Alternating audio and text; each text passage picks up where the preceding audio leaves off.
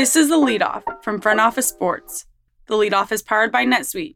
two thousand, two thousand eight, twenty twenty-two. When it comes to the economy, those are some scary years. Dot-com crash, housing crash, and the roller coaster we're going through right now. One thing is certain, it's a dangerous time to not know your numbers. But over thirty-one thousand businesses have the confidence and clarity they need because they rely on NetSuite by Oracle, the number one cloud financial system.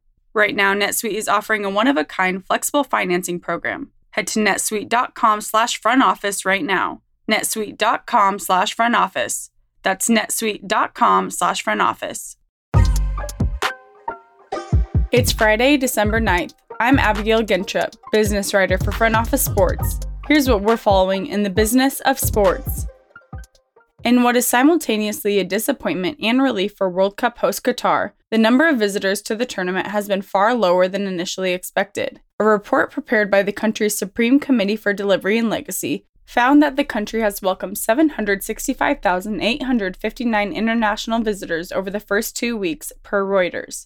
The company expected one point two million visitors over the month-long tournament. With eight games remaining, more than half of the people who came for the World Cup have already left, and the country doesn't expect a large influx of new arrivals. The report tabulated one point three million match ticket holders and three point one million tickets sold. Accommodations have been tight in Doha. Fans have stayed in desert tents, shipping containers, cruise ships, and in neighboring countries such as the United Arab Emirates. Some Qatari residents were reportedly kicked out of their homes so that landlords could cash in.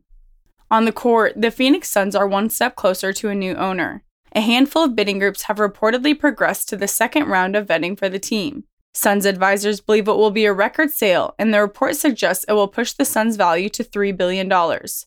Previous reports note that the Suns are likely to fetch at least two point five billion dollars, which would be the second highest team sale in N B A history. Forbes last valued the team at two point seven billion dollars. Suns majority owner Robert Sarver is also looking to sell the W N B A's Phoenix Mercury. Some of the groups in the process are reportedly looking at opportunities to buy other U S sports teams currently for sale, including M L B's Washington Nationals and Los Angeles Angels, and the N F L's Washington Commanders.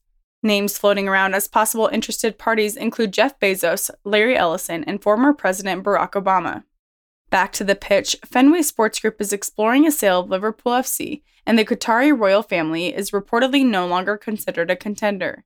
E S P N reported that its sources shut down previous reports that the family could be interested in the Premier League club. Earlier this week, it was reported that a Saudi-Qatari consortium was planning a joint takeover bid. A sale has fetched expected price tags of up to four point seven billion dollars. F S G purchased the club for three hundred fifty-eight million dollars in twenty ten. Through Qatar Sports Investments, Sheikh Tamim bin Hamad Al Thani owns League One's Paris Saint-Germain, and the Emir of Qatar is reportedly focused on P S G. Two Champions League clubs cannot be under the same entity per UEFA rules. Sheikh Joaan Al Thani, the Qatar Olympic Committee president, is also reportedly not in talks for the team.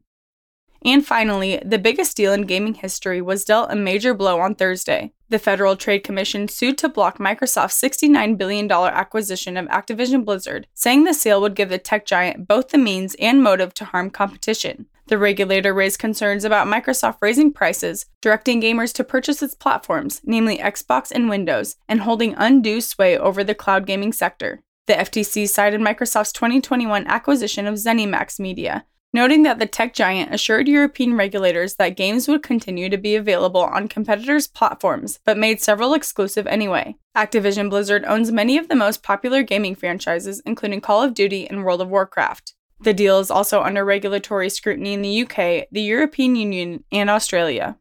If you love The Leadoff, you'll love Front Office Sports Pro. Front Office Sports Pro is a new membership product that provides business leaders with actionable, timely insights on the most promising opportunities where sports meets industry. Sign up at frontofficesports.com slash pro to become a member and receive cutting-edge research reports, access to the Pro Investor Directory, Deal Tracker, exclusive merchandise, and experiences, among a community of like-minded professionals. Use the code LEADOFF for ten percent off the annual subscription price.